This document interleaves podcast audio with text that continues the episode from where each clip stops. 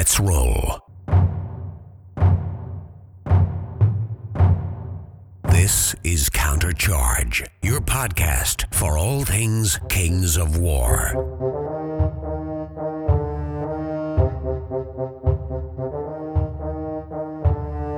Join your hosts as they delve into the world of Mantica and bring you in depth coverage of all things Kings of War. Welcome to Countercharge.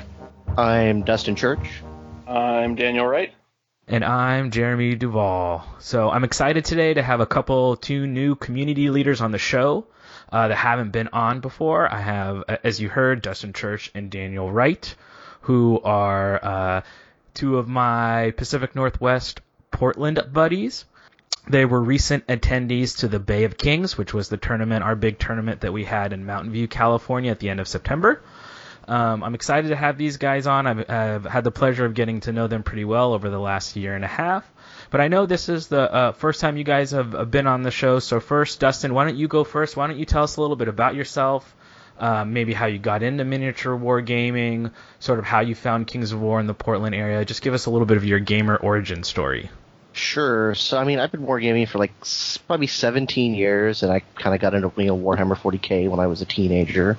And I was only always interested in fantasy wargaming, but I could never get into Warhammer Fantasy Battle. Every time I, I tried to get into it, I was either told that like the army I wanted to play didn't exist anymore, or that putting it on the table was an automatic loss, basically, um, is what people had told me when I was trying to get into the game. And uh, eventually, you know, I was just digging around online and I just found an article for Kings of War, listed all the you know all the armies that were in it, and you know, coding it as like this well balanced like tactical game, and I just started to try to get some of my friends to play it with me, um, and I found out that Dan had a Tomb King's army up in his closet that he hadn't used in, in years, and I got him to try it out.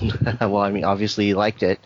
Uh, and then something I had never ever done before was go to any kind of wargaming event or tournament. I was just kind of a garage player, kind of cloistered person who just played with a few friends. But he convinced me to go up to Emerald Dragon back in 2017 or 2016, or back when it was Clash of Storms, and I've just been hooked ever since. Yeah, I think that's interesting in that I'm like you in that I played, I've been into miniature wargaming since I was seven years old, eight years old but I had never really been a part of the Warhammer Fantasy competitive tournament scene. I didn't really even get into competitive wargaming until I started playing Kings of War. Yeah, I'm the same way. And, and I wonder, I think that goes to show maybe some of the, the awesomeness of that idea of a rule system like the minute to learn, lifetime to master, and that playing in your first Kings of War tournament to me was like not as daunting as even just the idea of playing in a Warhammer tournament. Yeah, I, I thought it was going to be like this really intimidating experience, and I was going to go learn that, you know, oh, like if you don't build your army like this, you're just going to lose every game. But I mean, me and Dan went to that first event and did really well as people who had never even been to a tournament before. We each played maybe a dozen games. It was just surprising to see. It's like, oh wow, you know, the stuff people say about how well balanced this game is and how friendly the community is really is really is true. Like I was blown away. Now, uh, Dan, had, had you been into kind of like Dustin in a miniature wargaming for like since you were a kid, or what about you? What what kind of how did you find your way to miniature gaming? I started playing 40k when I was about 12, 11, 12, something like that. So I've been playing for over 20 years now. Played 40k and then kind of moved into, and I actually did play fantasy. Started fantasy in about sixth ed, end of sixth ed. Like Dustin was saying, I played Tomb Kings and uh, eventually that game kind of died off, and I decided I was going to put it on the shelf and not play because I didn't have anything, and I was bitter at the game dying. Went and played Warmachine for a while after that, and that's where I kind of got into the tournament scene and really playing in tournaments. And then moved down to Portland and didn't really continue to play that, just kind of stopped playing altogether for a little while until Dustin convinced me to give this game he found on the internet a try. I was skeptical, but obviously it worked out, and I've been playing this, and this is really the only game I play now. Now, would you guys say um, maybe uh, Dustin comment first, and then Dan, you can kind of chime in. Is your are you guys and the Portland scene sort of in general? Would you say you're more competitive focused, hobby focused, maybe like overall, like kind of like a mixture of both? Uh, what would how would you sort of describe the the the DNA or the the spirit of the scene up there in Portland? I would say down here in Portland, we we probably have. I, would say it's a pretty 50-50 split between like the real big hobby focus and and sort of the competitive. Like we we just have a lot of players in the area that kind of seem more interested in you know the multi basing and the modeling and you know oh what if I brought these miniatures? Could I use these miniatures? It's like yeah, you can use whatever you want. Um, so I, I but you know, at the same time, I think a lot of kind of the driving players down here, like me and Dan and Brian Cessna, do also. You know, we're always scheming about oh, what tournament should we go to next, and what are the players that are going? What kind of armies do they play? So I, I don't know. I, I feel like we we balance out pretty 50-50 between the two. I mean, yeah, I, I'd kind of agree with that. I, I think me and Dustin play a lot more competitive and like think a lot more along those lines. Not that we don't hobby, we both hobby pretty extensively, but I think there's a lot of players, especially there's a decently sized group in uh, Vancouver, which is just across the river from Portland, that are really much more casual. Um, they play a lot of non-traditional sizes and stuff like that, uh, as in points values, and are not really tournament players. But I think it's a good split. There's, you know, there's the good core of local people that just play to play, and then there's a, a good number of people that are like pretty serious about what are they going to take to tournaments, what are being played, what works, what doesn't, that sort of thing. You know, the Pacific Northwest is the West. We, you know, we're kind of like sister regions, you'd say, and I think that is both based on geographical, but I would also think, you know, our philosophies are similar in that we like to hear, and I know you guys do too, which is try to approach the game in a holistic sense, meaning that you know, strive to be the best player you can be as a hobbyist, as a tactician, as like a sportsman, you know, trying to kind of view the hobby as as that, right? As a as a full hobby that has sort of these different subcomponents that you can work on, but that trying, I guess, to try to strive to be the best player you can be in in all those aspects. Is that something you sort of see, you, you, or if someone coming into the Pacific Northwest events might expect to see that sort of ideology up there? my personal philosophy, uh, I see the hobby side of it. You know, I see the tournament as much as a hobby competition as I do as a wargaming competition. Like me personally, like I go there and I'm really striving to, you know, to win best painted, to to win favorite army, do those sort of things. That's that's like a big goal of mine when I go to an event and I think a lot of people, well, I don't know if a lot of people are of that mindset, but I but we have a lot of really big hobby focused people, and even like me and Dan and you know Cessna and those of us that would consider us that consider ourselves really competitive players, we still make a lot of decisions based on like you know what I really just don't want to paint another one of those, or you know I really want to paint this unit, so I'm going to use it anyway. So I think it, it's really a, a central part of the component up here, even in the competitive scene. That yes, hobby is is super important. Yeah, I mean, as far as like people up in the region uh, I've been asked numerous times, "Oh, well, I don't have you know a fully painted army. Can I even show up?" It I think that illustrates the value that people up here put on having painted armies, having that hobby aspect. You know, everyone it's something that's the forefront of the mind. As far as myself, I mean, when I go to a tournament, I'm a little less of an overall than Dustin. I'm a little more focused on winning than the hobby. I mean, I value the hobby, but I don't care if I don't win best painted or um, favorite army. I'm not as much into that, but I still value like those as part of the overall. Yeah, you know, I think that you know our regions uh, are similar in that you know we're two of the smaller regions in the master system. You know, for those that don't know, the country is sort of North America is sort of divided into eight regions, and then at the end of the year, those eight regions then will send a team to compete at the U.S. Masters as and sort of like North America championships and the West region being the smallest region, and Pacific Northwest, which is bigger than us, but still compared to South or Southeast, you know, relatively small.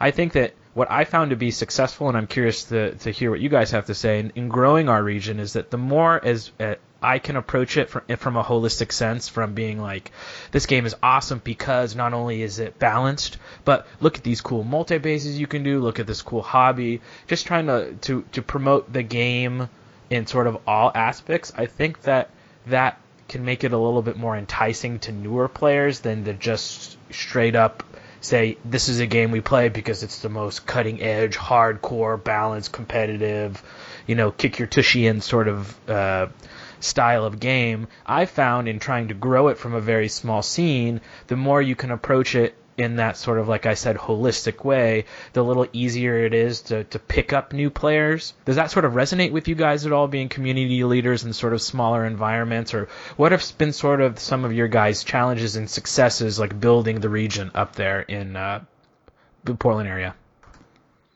Um, I, I think for me, I have I think what really pulled me into the game too was was the modeling opportunities for it. You know, when I saw the multi bases and you know the the lack of model removal and just the dynamic things people were doing with it really inspired me to want to get into the game.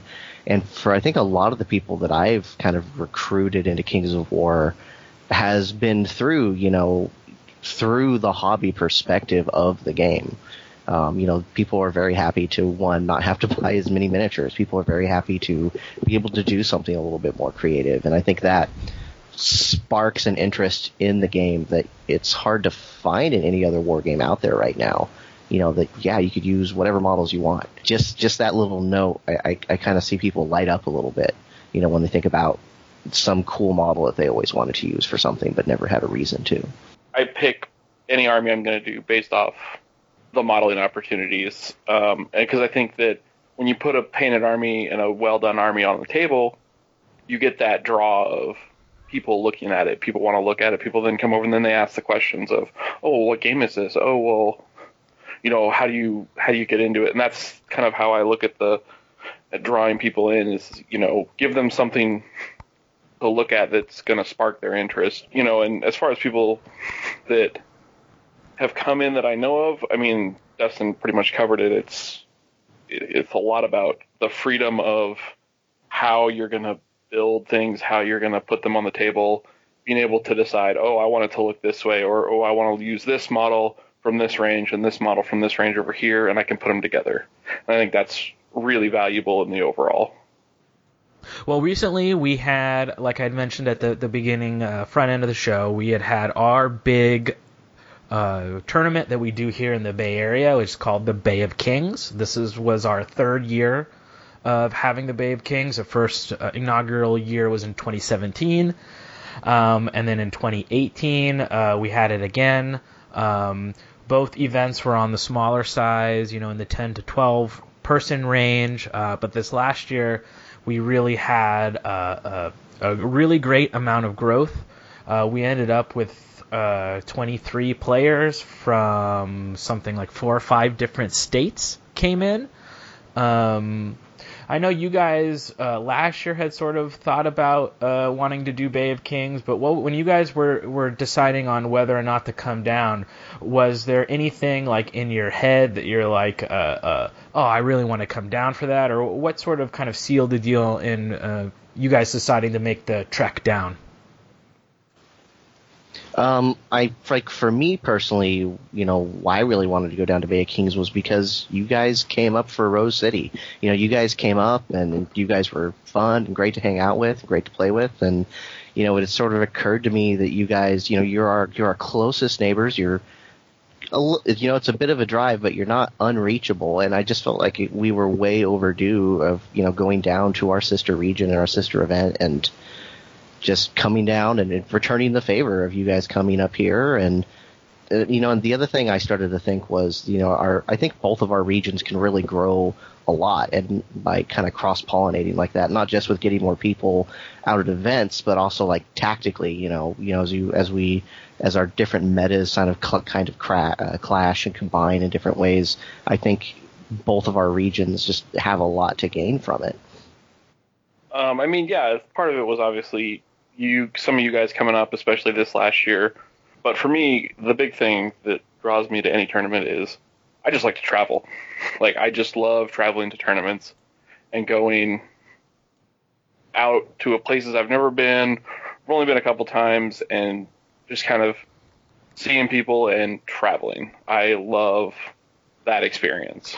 I mean, it's really a bug that gets you. I found like once you start traveling for tournaments, it's the tournament itself. Obviously, is sort of the the the nucleus of why you're doing it, but really the magic when it comes to traveling for GTs is the going to a city that you've never been in. It's having that cuisine or local beer or whatever you're into, sort of like exploring that. Because usually when you do travel, uh, the home field guys will will set up the restaurants, or they'll take you to local places, and um, you know, I th- and I think what you said is what resonates for me, and it's something that I know we've tried to do, which is if you are in a small scene or you're trying to grow a tournament, the best advertising you can do for that is to go to other people's events. And when you go to their event, be like, hey guys, you guys should come to my event. You know, I think that's a big reason why our uh, uh, Bay of Kings really jumped up in the amount of people is that myself and a, you know some of the so- SoCal guys like Scott and Rashad, and then Brinton, who runs Bay of Kings, is known in the community from matchup videos and from his work on Dash 28, and that we really made an effort to try to get out there into the scene. Um, with that hope that there'd be some like pay it forward going on, right? Like you know, the we come to your event, so come to ours. You know, I'll show you, I'll show you mine, you show me yours, sort of thing going on. So, and we definitely did see some positive um, uh, results from that, and also too, like just like Portland, and we'll talk about your guys' events that you run a little bit later. But the Bay Area is a really beautiful place. There's tons to do, tons of great food, so it really is like a good spot to hold uh, to hold an event. So, like I said, uh, of Kings was last weekend in September. And what we did, which is another great way to think about when you're traveling for GTs, this is a really great way to save money, uh, get to know people, build that fellowship, is that we decided to get a big, giant Airbnb. Um, it was a main house plus a separate, like, in law unit. Um, it was like three or four bedrooms, a bunch of couches. So then that way everyone could stay in the Airbnb, and it ended up being like much cheaper than um, if people had you know, had to do separate hotels. What was your guys sort of thinking? Uh, uh, looking back at sort of the the concept of everyone staying in an Airbnb, was that something you guys liked? You do it again, or what, what do you think? How did that go for you guys? I was initially I didn't really know what to think about a whole bunch of people staying Airbnb. I've never stayed in Airbnb before, so I really didn't know what to expect. But when we all got there and we got everything sort of sorted out, um, I thought it was great. You know, it was way better. Even you know, even when you have like a bunch of people staying at the same hotel, you know, maybe a couple people break off and hang out and all that, but it was just it felt like a ton of fun to know, you know, when you got back to the Airbnb, people would play games and hang out, and some of them would drink or you know do whatever, and it was just a ton of fun. It felt like, you know, in a way like the like the camaraderie didn't, you know, it didn't it didn't end with the camaraderie dinner. You know, it just it was the whole event, you know, the whole weekend, and it was a huge blast. Um, I mean, I pretty much knew what was going to happen. I, I've done traveling and kind of lodging like that before, where you have you know 15 people in a house. Um, so I kind of knew what I was getting into. But I mean, I like I said, I love traveling and like that experience. So for me, it was great. I mean, I'd do it again in a heartbeat, despite the the hardwood floors and the deflated air mattress on the first night. But other than that, you know, it was a blast. I would do it again. Yeah, you know, like what you guys are saying, uh, I'm a big fan of Airbnb. I've now done Airbnb. Um, we did it for Bay of Kings. We did it when we came up for uh, Rose City Rumble. Uh, Rob and I have done it with Jeff Swan when we've gone to Adepticon. You know, it's just is a really way, a great way to get lodging, save money, but also it's it's highlighting one of the main reasons why going to tournaments is so fun, which is hanging out with everyone. You guys, you you have like sort of a home base. Uh, and this last trip we had, um, my girlfriend was there, Jeff's wife was there, Todd's wife was there for a couple nights. So I mean, we really, when you do the Airbnb too, it can be open to not only yourself but partners too. Um, yeah, so it was a blast. We we did a lot of board games. Rashad cooked up some carne asada on the first night that was like unbelievable. It was so good. Um, yeah, so the really the only the only bad part was that the house came with a bunch of inflatable, and I use air quotes inflatable air mattresses because they stayed inflated for I guess 20 minutes. I don't know. I was in one of the king suites because that's how I got a roll. But I heard the next morning when I woke up ex- extremely well rested that there was some air mattress issues. But um, you know, it's just all part of the journey, right? was a secret attempt to throw us off our tournament game. That's what it was. Well, it obviously didn't work very well in my first game against Dustin because he squashed me. So I had to, you know, he helped me on my, my submarine quest for the rest of the tournament. But um, before we go, and it's been a couple weeks since Bay of Kings, so it, this is kind of an opportunity for us to get to know the audience, to get to know Dan and Dustin. So we are going to talk a little bit about Bay of Kings. We're not going to do a game by game, but I thought it would be fun for us to at least go through our lists and then talk about maybe some some moments from the tournament that were sort of highlight moments or moments that stood out to you. So, um, Dustin, do you want to go first? You want to talk a little bit about uh, your list that you brought? Uh, yeah. So I brought down uh, my my new my brand new army. I think this was only the second event that I've gotten it out to yet, and it's uh, you know it's a it's an MSU herd infantry army, which is kind of an unusual strategy. I haven't really seen a lot of other people trying it out, um, but it, it, seems to be working pretty okay for me so far. Um, I mean, I managed to go undefeated the first day, so that was felt like a really big win. Um, and it's just trying to just have a whole lot of just infantry regiments all over the board that can just kind of suddenly do a lot of damage if your opponent either doesn't have enough drops to stop you from surrounding them or makes a mistake and opens up a flank because suddenly one of those little tribal warrior regiments can do a ton of damage. Yeah, you know, I thought it was we played in the first match, and I thought, uh, like you said, your list was very unique in that I have had, uh, and some of this too. We talk about these lists in sort of the glorious shadow that third edition will probably be just out when this is coming out so that's why you know we're just sort of going to kind of talk about the list that we brought but going into the exactitudes of the list is probably really not worth it right now because everything's changing but um, like dustin said his list was very unique in that i haven't seen a lot of armies like that i often need to see something once before it fully sinks in so like Dustin just kicked the crap out of me in our first game. I just didn't know uh, sort of what to do against him, and I brought you know. I guess what you would say is a semi, you know, typical second edition, end of second edition Basilean list. I had Elo- Elohi, I had the Knight formation. I did not have the Elohi formation, but I had the Knight formation. I had Nias.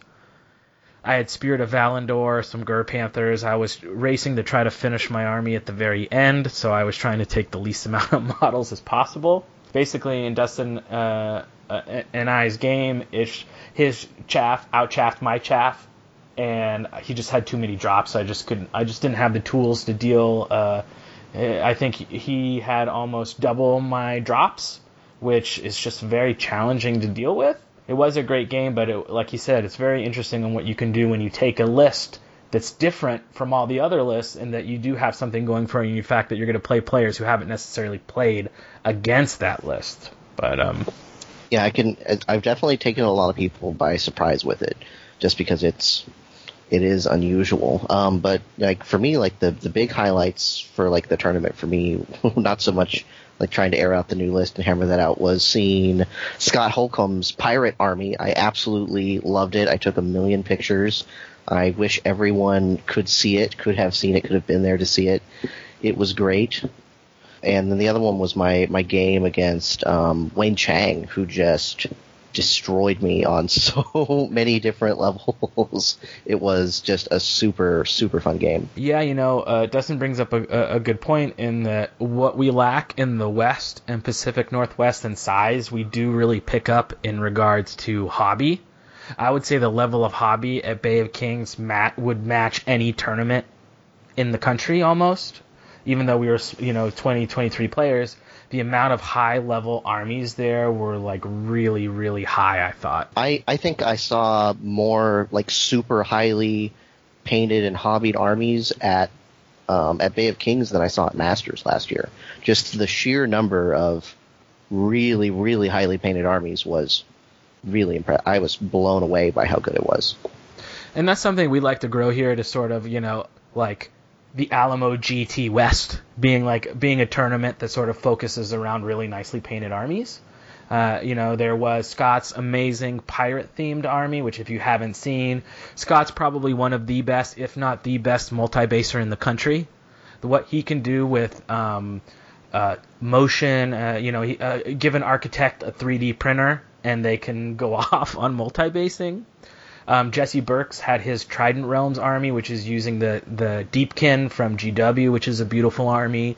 Wayne, uh, also playing Trident Realms, has one of the most unique color palettes I've seen in Trident Realms of all these sort of like almost Billy Smith esque pastels and uh, uh, very beautiful army. What about you, Dan? Why don't you talk a little bit about what army you brought and maybe some some highlights from the tournament or stuff that stood out to you? Yeah, I mean, I brought the very, very standard uh, Clash of Kings 2019 Empire of Dust list with all that you would expect the Soul Snare, three Bone Giants, the Mummy Formation, um, and then I brought three hordes of skeletons and Mortarist to make it all stealthy because nobody likes to be shot. Um, as far as like highlights, uh, I think probably my game with Rashad was one of the best games of Kings of War I've ever played. I've never had a game that was so tight and so down to the wire that it literally came down to millimeters of can we do this, can we do that. Um, other than that, um, had a very great game with Scott as well. Um, highlight of that game was my uh, I had a high I had a standard bearer just chasing one of his sirens around the board for the entire game, and basically they didn't really do anything, but it was pretty entertaining to watch them run around the board after each other. Yeah, that was. Uh, I think I was playing right near you guys. That whatever round that was, I don't remember, but and I remember the like uh, the narrative. It's always fun in tournament games when you can create like a narrative on like what's going on. Uh, yeah, so it was a great event. We had done uh, to also make sort of Bay Kings a travel destination style tournament the Friday before the event. We all went to a winery in uh, Napa. We did like a wine tour to this castle winery that was pretty fun. There's po- po- uh, pics of that posted on Facebook.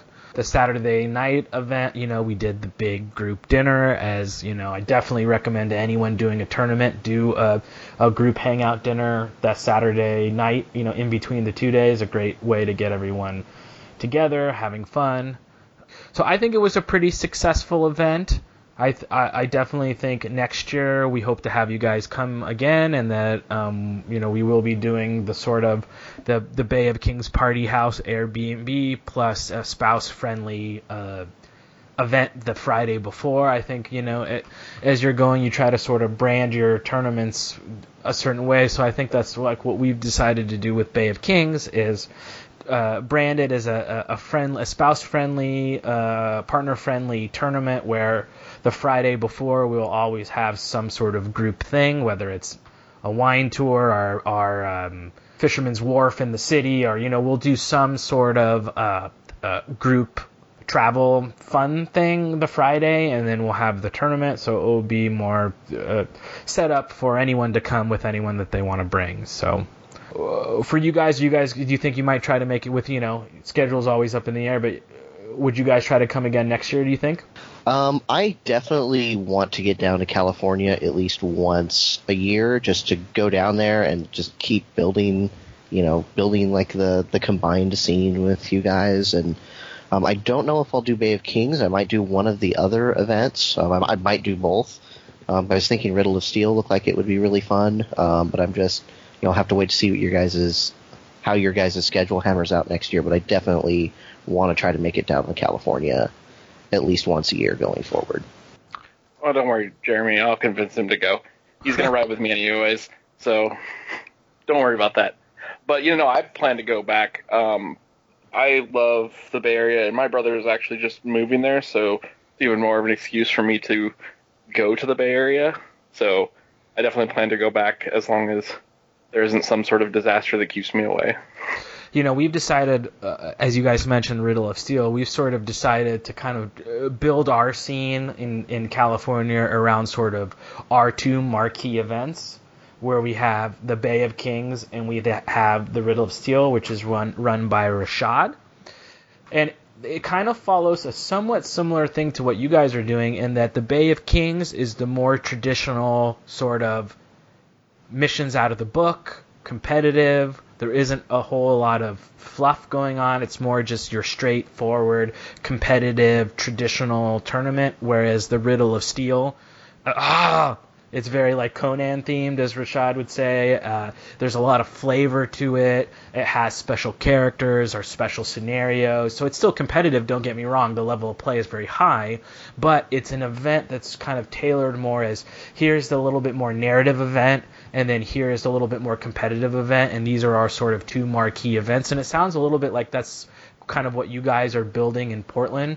So, um, Dan, why don't you talk a little bit about that first? You know, tell us about uh, Rose City Rumble, and then uh, Dustin, you can kind of talk about about the Wildwood Brawl and how uh, you guys are sort of developing your scene up there. Uh, so I run the I run Rose City Rumble. It's in uh, it's in June every every June. Um, it flexes a little bit on the weekends because on what weekend in June because it's also the same month that Portland hosts their Rose Festival. So there's always one big weekend in June that you don't want to be hosting a tournament because the price of hotels doubles. So I'm playing around with that. I'm probably going to be later in June because Rose Festival is usually earlier in June. Beyond that, I mean, I run it as the quote unquote competitive tournament. It runs pretty much straight out of the book. Um, scenarios rolled straight out of the book. You know, 2250 points. I don't do any of the uh, special characters or special scenarios. Um, I don't really even do uh, extra rerolls. Um, that won't seems like it won't be as big of a deal in third edition with the whole devastated rule. Other than that, the only change I make for the event, I think, is I usually run blackjack scoring instead of the traditional book scoring, um, just because I think that still focuses a little better on playing through every turn of the game so that you always have something to play for despite whatever's happening in the game. And then Dustin, your event. Why don't you tell us a little bit about your event and how that sort of seems to take the little bit more narrative flavor and how you know is the a sort of a, a complement to the style of event that Dan is running. Uh, so my event, which is Wildwood Brawl, uh, coming up just next month, actually. It'll be uh, Saturday the 9th and Sunday the 10th um, at the same location that we do Rose City. Um, yeah, it is a lot more of a narrative sort of game. Like last year, you know, everyone had to bring a character that was, you know, your army's king or monarch, and you know, there's also special uh, special rule, uh, special scenarios. Um, I also did do the once per game reroll of a single dice. That was sort of more of a uh, a, a, a game mechanic thing for me that I thought was good for events because of how double ones were. But like what Dan said, I don't know if that's something I'll really be running in future years with um, the devastated rule. I think you know I can probably get rid of that. So next year I probably won't need to have that once per game reroll of a single die. But yeah, so this year I'm not doing any special characters or monsters or anything because we kind of already had an event like that for Emerald Dragon. They had bring a dragon, which was kind of drastic. But what I am doing is uh, unique scenarios, and they're all just sort of an additional layer uh, on top of a base scenario from the book to give kind of a, a something a little bit more tactically complicated to sink your teeth into. And I think that's a really good idea. Rashad has done that in the past with Riddle of Steel, where and, and it's a good place to start I think for an event where you want to have your own scenarios. Don't just start off scratch and say I'm going to completely write my own scenario. Bam, Bob's your uncle. Right off, you know, right here you go. I think taking dominate or taking push or taking a scenario in then the book and then doing a tweak. Like I know my favorite mission that Rashad has won at uh, Riddle of Steel is like the Tree of Woe, where it's a dominate mission, but in the middle of the dominate circle is a difficult terrain piece, a tree, which causes dread. So it's the idea that you need to get into the dominate circle to score points, but when you get close, there's like this like spooky tree that gives you dread. So it's a nice little kind of sort of like twist to that event. Um, so I think that's a, a good way when you're thinking about doing customer uh, custom scenarios, just like Dustin said, is start with the book scenario and then tweak it slightly. Yeah, that's absolutely how I built mine out. I wanted, and I specifically took well, let's take kind of the simplest, easiest scenarios. That way, if you add another layer on top of them, they're not kind of overcomplicated or, or overwhelming for, for people to, to have to deal with. Um, and kind of like what you said with Rashad, like the, signature one I'm going to be running every year, which is Lost in the Wild. Wildwood. It's you know control with the six control zones, but each players take turns placing a Lost in the Woods token, and so you, uh, which is a three inch bubble where your units become unit strength zero at the end of the game if they're around these tokens. So you're doing control, but you also need to make sure that you're staying away from these little sort of anti objective markers that the players, you know, take turns pla- tactically placing. And that's interesting, right? Because maybe there's only a, there's a, a, a, spot of that control board that's more advantageous to be in. So you put your little token there, and then so you got to make that choice, right? uh, do I want to be in this spot, or if I do, I may lose unit strength, or and it fits your theme, like the whole Lost in the Woods, you being like the Wildwood Brawl, right? It's a way for you to to build the brand of your tournament as well, right? Through sort of how you design the scenario. Yeah, yeah, that is that is always the beginning of the event is is getting lost in the Wildwood. Very cool. And then, um, like like we said earlier, you guys are, are both uh, Portland natives. Will you talk a little bit about it's because I think it's very unique and awesome the sort of store that you guys run uh, your events out of, and then maybe a little bit of like what Portland has to offer as far as if someone's maybe thinking about traveling in to one of your tournaments. I love Portland. Um, I always gain like 20 pounds when I go up there, which is okay. But talk a little bit about where you hold your event and maybe why someone might want to go to Portland uh, in the first place. Um, I mean, the store we run in is called uh, Guardian Games, and it's fantastic. I mean, there's not really any other way to describe it. It has more space than probably 95% of game stores in the country. And not only that, they have their own bar, which is always a plus. Also, they have a lot of tables that are that are of the right size and terrain to go with it, and actually terrain that works for Kings of War, which is often hard to come by. So that really helps. And in addition to that, like the staff there is very supportive um, of the game. They actually stock Mantic product, so it makes it easy to point to something on the shelf and be like, "Oh, we're playing Kings of War. Yeah, the product's right over there." Like you can really kind of sell the hobby within the store, and you don't even have to go anywhere. And then it's also just got that that environment that really draws people in. It's the most popular game store in the city, so you get people from all walks of life coming in. And you know, one thing we all know from playing Kings of War is that people from all walks of life play the game. You never know who's going to be into the game, so that really helps. As far as why to come to Portland, I mean, you said it yourself. The food, food is amazing.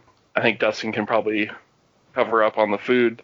So for me, so one of the so we have two places that we both do both of our camaraderies at is so on uh, Saturday we do a Saturday camaraderie and we do that at Gustav's and Gustav's is a uh, it, it is a chain up here but it's a German food restaurant uh, and they do just a ton of um, amazing fairly authentic uh, like German dishes um, I'm a particularly huge fan of the wild boar sausage plate which is just I don't know. Wild Boar just makes great sausage. It's something I've never seen anyone else have.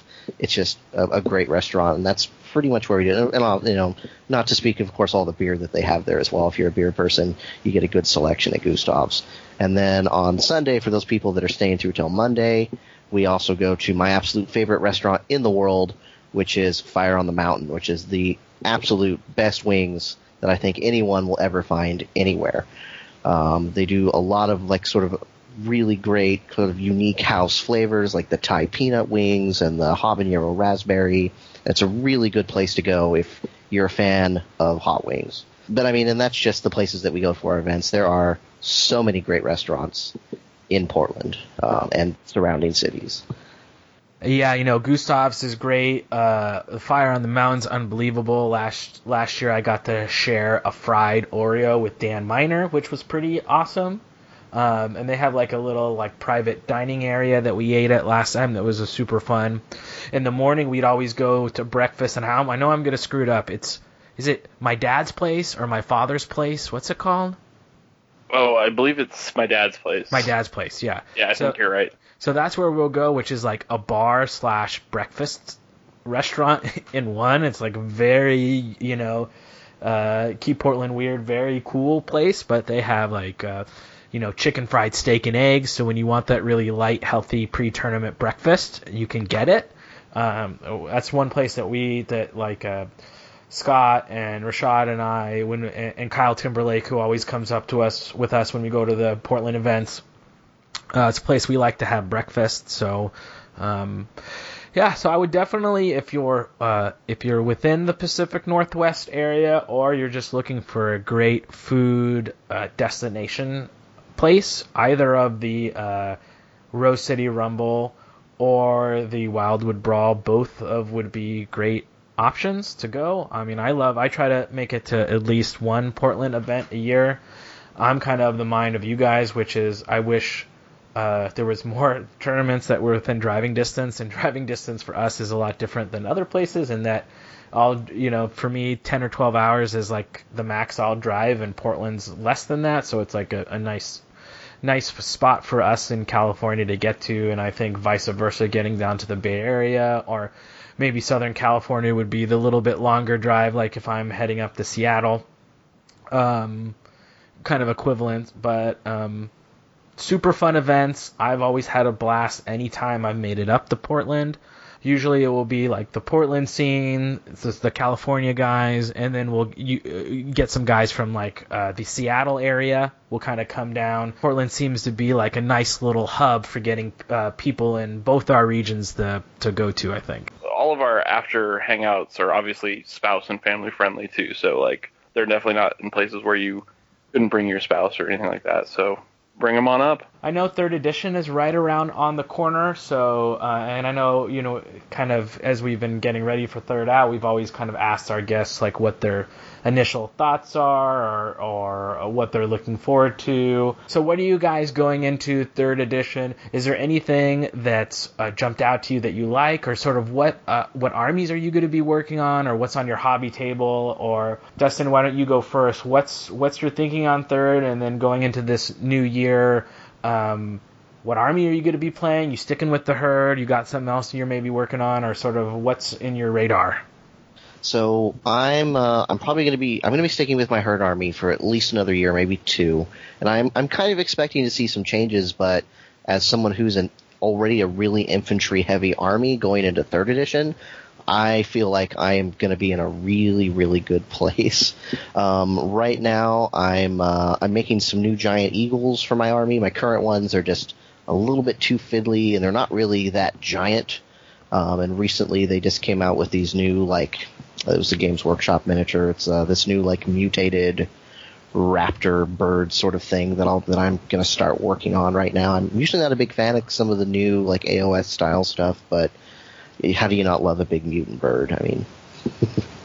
um, and the next army I'm looking at is actually Kingdoms of Men, so I'm not really sure what what we're going to be looking at since you know I haven't had army previews for Herd or for Kingdoms of Men yet since they're a ways out uh, still. But uh, but I, I'm just really excited. I think the sort of armies and stuff that I've been gravitating towards, you know, especially specifically infantry, is is going to be kind of a whole new world in uh, in third edition, and it'll be, I think, very good. And what about you, Dan? Um, yeah, so unlike Dustin, I have army ADD and have entirely too many armies. Um, as of right now, I mean, I'll always have my Empire of Dust, and I'll always be working on that. And I'm excited for some of the changes, especially the monolith change. I think that's that's kind of what's got me really excited about Empire of Dust right now. Um, but as far as what I'm working on um, right now, and what I'll probably continue working on into uh, third edition, is my uh, ogres army. Uh, I'm doing a Gator ogre army, So they just got crocodogs, which I'm going to model as regular dogs, since I'm already running gators. But so that's kind of what I'm working on now. I already had the army, but I'm expanding it, so that's really what's what's going on there.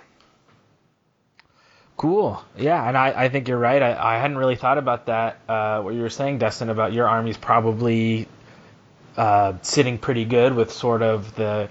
It seems like the overall idea or spirit behind third edition, among many things, is to maybe make it a little bit more infantry focused and have your special units be what uh, special, as opposed to like building your army around special units and having infantry as just cheap things that you have that sit on objectives.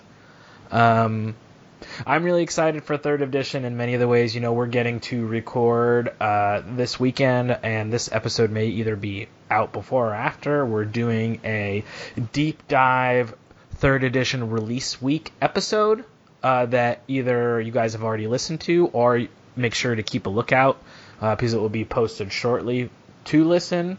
Where we're going to go through the book, we're going to talk about lists, we're going to talk about um, cha- what's changed, what hasn't changed, what we're excited about, all that sort of stuff. So definitely um, stay tuned for that. Um, so uh, as many of you guys know, Masters is coming up. It's going to be in February in upstate New York, and we did the council did vote to uh, play third edition. So are you guys pretty much locked in for um, uh, Herd and uh, Empire Dust to take those to Masters? You think? Um, I am not totally positive. I'm going to take Herd. I really want to take Herd, but I, I'm just not going to be absolutely sure until I have Uncharted Empires and I looked at it and I know my army, you know, still works and you know the strategy that I use is still a viable strategy. Um, I my uh, Abyssal Dwarf like artillery line army suddenly looks really really powerful with the new changes. Um, so if there's a possibility, I'll take them. Um, but uh, I, I'm I'm kind of undecided still. Yeah, and I know uh, uh, Dustin's um, Abyssal Dwarf army is very cool. Using uh, you have a bunch of the Russian alternative models in that army, right? Oh yeah, ton tons of it's it's almost entirely Russian alternative. Specifically, the Rosmak sculpts, and anyone who's familiar with the line, they're a little they're uh, they're just such a great sort of tribute and reimagining of the old big hat chaos dwarves, and they're just super super fun models. That's exact. You, you you say it exactly. I would say that they're like an homage or like a reimagining of that aesthetic, but with more like modern models. So if you hadn't checked those out, um, and I know a lot of people always wonder about shipping from from uh, how long it takes, or when you got those Russian alternatives, what was like the turnaround? So uh, one thing I want to say is so shipping from the Russian alternative, uh, they offer free shipping, um, which is really great, and the prices on their models are fantastic. They do take a while to reach you, though. It does take anywhere from a month to like you know probably four to six weeks to arrive. So they do take a while, but it is free shipping, and the models are priced fantastically. They're gorgeous. Uh, the like the resin they use is is really good. It's maybe a smidge brittle compared to other lines. You know, it's not plastic; it is resin, but um, it's it's a great product and it's worth the wait. You know, the the four to six weeks. Cool. Something to keep in mind though about like you said. Uh, uh, I think that's a long shipping time, but if you if you know that that's what it's going to take and you are expecting that, you can sort of build your project around knowing that that's what it's going to take. Uh, definitely check out those models, though. I'm a big fan. Abyssal Dwarfs have always been like a place in my heart, back from the old school GW days. So definitely take a look at those. Um, and then what about you, Dan? Will you is a similar thing? Uh, maybe Gator Ogres, maybe Empire Dust. You're just gonna kind of have to wait and see what what unfolds. Uh, no, I'm 100% taking Empire of Dust. I will never betray my Empire of Dust for someone else. They will go with me every time. Um, no, I I am definitely taking Empire of Dust, and I'm I'm like 98% sure that I'm going to Masters. I just have to get the logistics hammered out. Because what I've heard through Mr. Munsell is that you guys may be flying to a bigger airport and driving to the event. Is that a possibility? Yeah, currently, what we're looking at is we're we're going to fly into JFK on Thursday, uh, and then pretty much all the Pacific Northwest crew will all chip in and rent a car, drive about four hours from there to the event. Um, but it's, it's just because the the price of the flights. There's direct flights to JFK, and they're super super cheap. Um, so we're we're looking at almost certainly doing that. And that may be something us West Coast guys do too, and maybe we get like a whole caravan, a convoy, and we convoy up. Ooh, that would be super cool. Yeah, so if anyone who's going to Masters who doesn't want to fly, who wants to maybe fly to a cheaper airport, but is interest, interested in joining the um, the party train, um, the Cheese Express, as Rashad will want to call it, you know, let us know, reach out to us. Uh, that would be a lot of fun. Um, because that's sort of like the stuff you're like, that's what makes tournaments fun. I mean, getting together and renting cars and driving and chit chatting while you're riding, that's not an inconvenience. That is a, a more opportunity to chill and talk, right? Yeah, absolutely. More opportunity to learn about the weaknesses of your enemies. You just got to have like most likely we'll have done a, uh, cast feed of first round matchups, so we need to have someone have all the lists printed out in the car. Uh, we'll get everything in miniature, and we'll just start playing miniature games. Like we'll have a little board in the back seat, and we'll just get an extra some extra It's- practice in. Now, now is apparently the time to start 15 millimeter Kings of War. Exactly, just just to have it ready to be played in the car on the four hour trip from uh, to Masters. But um, You got to be prepared to make every Masters army. So yeah, yeah, sounds doable. I mean, in 15 millimeter. I don't know. Well, Rob's like they've been playing a lot of like 10, 15 millimeter Kings of War anyway, so I gotta just like uh, it would be multi-purpose. I could do it for car practice, but also as just like a backup for playing that style. So I I've been really interested in doing that, but there doesn't seem to be a consensus on like what scale. yeah, you know, go back. I forget off the top of my head, but we recently we we just uh, it's in the countercharge Facebook chat. Someone was wanting to know about that. We did a couple episodes on playing uh, uh, Kings of War at 10 or 15 millimeter. So definitely seems like it's something fun to do. I don't know if it's like ironed out as like there's one particular way to do it that's sort of better than all the rest. It, I know some people play it with the same measurements, some people do centimeters or whatever. I know there's a few different ways that people are uh, uh, doing that, but definitely look back on our back catalog. We do have some episodes on that. Yeah, I was I was looking at doing half scale, just do everything in half, half as many inches, half the base sizes, and I just thought it looked like a it looked like fun and like it would be so easy to just have a, a three, you know, to play it on a coffee table, you know. Totally. Yeah, no. You play it on a, you know, get one of those smaller mats that's used for skirmish games, or there's lots of cool stuff you could do. Um, you could do on that. So, think about how many more armies I could have, Dustin. Oh God. I know I'm like you. I'm just like Army AD&D. What I've found though in in my uh, I guess as I get older and wiser, uh, uh, air quotes on wiser, uh, I still have Army ADD, but I am able to decide not to make any purchases until the next day. So I'm always building the lists, but I've gotten better about not actually buying the models and then putting those models in my closet. So I guess it's a step in the right direction. I just need to stop looking at Kickstarter. You need to stop buying entire armies to put on your shelf, Dan. That's what you need to stop doing. Yeah, that's what I said. Stop looking at Kickstarter. stop looking at Kickstarter. So for me, I'm continuing with the Basileans. Um, I still have not yet been able to completely fill them fully painted in an army. Um, I am, you know, slowly but surely, each event that comes along, I make more uh, progress. Uh, more progress with them. I think I'm definitely going to be also moving towards infantry. I did the Shield Wolf Kickstarter for. Um, they did a line of female paladins and sort of the theme on my army is that um, a like a convent and paladin order within Basilea uh, has uh, it's essentially an all female model army in that you know men are more susceptible to the the temptation of the abyss. So it's like a super fanatical cross sect of different Basilean military orders, but you have to be female. You can't be uh, male to join it. So like all my Palace Guard are female Stormcasts. I've done, um, I've talked about it on the show before, but lots of like different conversions. So what I'm using for my infantry is that uh, Shield Wolf Paladin um, Kickstarter. So I got tons of that. So I'm going to be building some Paladin Foot Guard to sort of get some infantry components for my list. I have I'm finishing up my knights. I have some my, my ogre palace guard, a couple other things. Um, uh, I definitely want to have some uh, scouts, uh, sisterhood scouts. So I'm just trying. I'm scoping out on eBay because those models are only available either in the big mega army or in the Kickstarter uh, or the sorry the Vanguard smaller set. So I'm kind of. Did Did you not field a fully painted army at? Bay of Kings? I did. I had to borrow some models. Okay, I was about to say I remember it being fully painted. I, th- I thought your army looked fine, great even.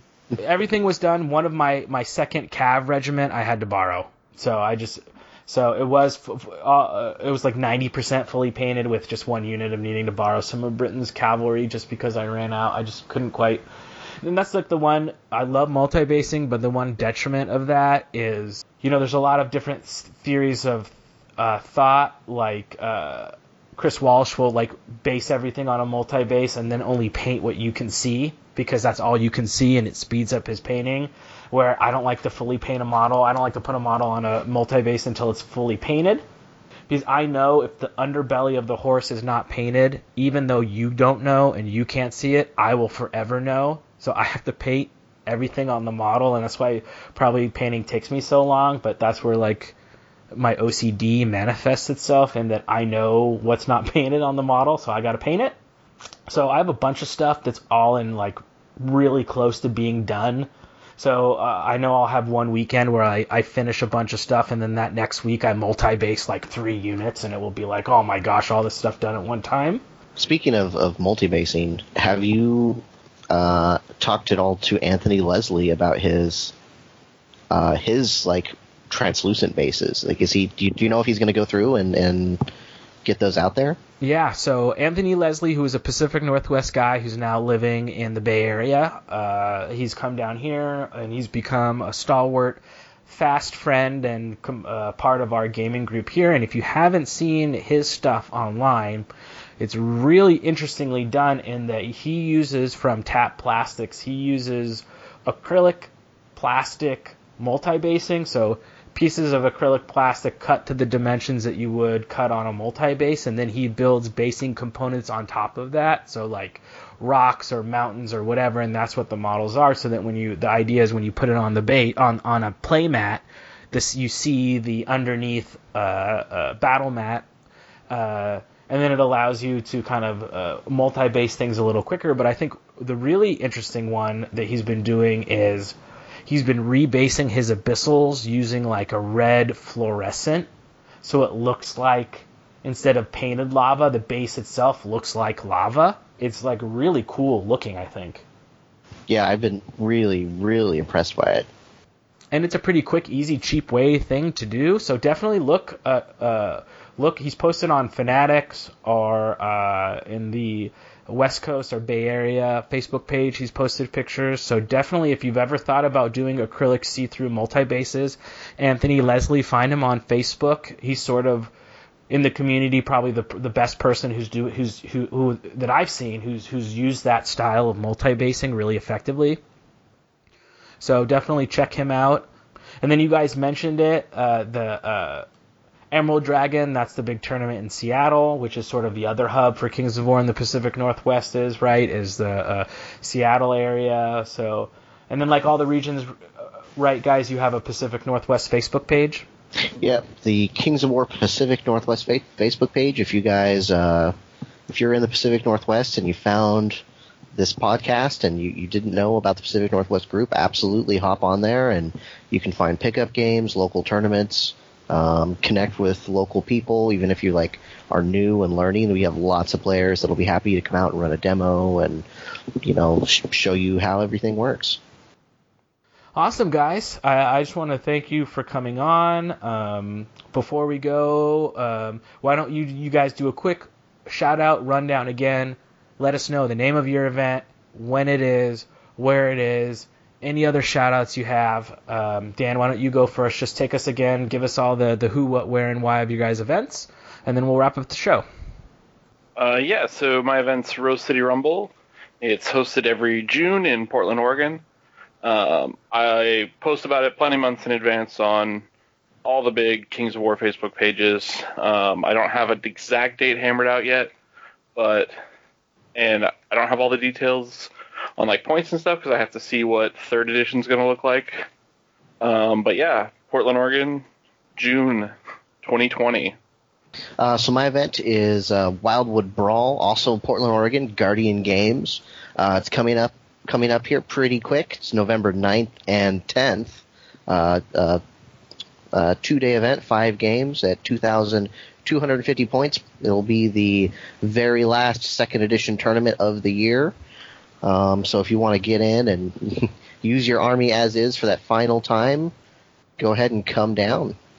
Awesome. I know um, November's a lot harder for me, but pretty much that's one of my uh, favorite events to, to hit in the summer, the Rose City Rumble. So uh, I will definitely be there next year. A lot of the SoCal guys will be there as well. Um, Rashad and Scott and uh, Scott's wife has some family in um, Portland, so um, it's a great event. If you guys aren't thinking about uh, or uh, have been thinking about wanting to do an event in the Pacific Northwest, either of the events, uh, Dustin's or Dan's, or would both be really great to go to.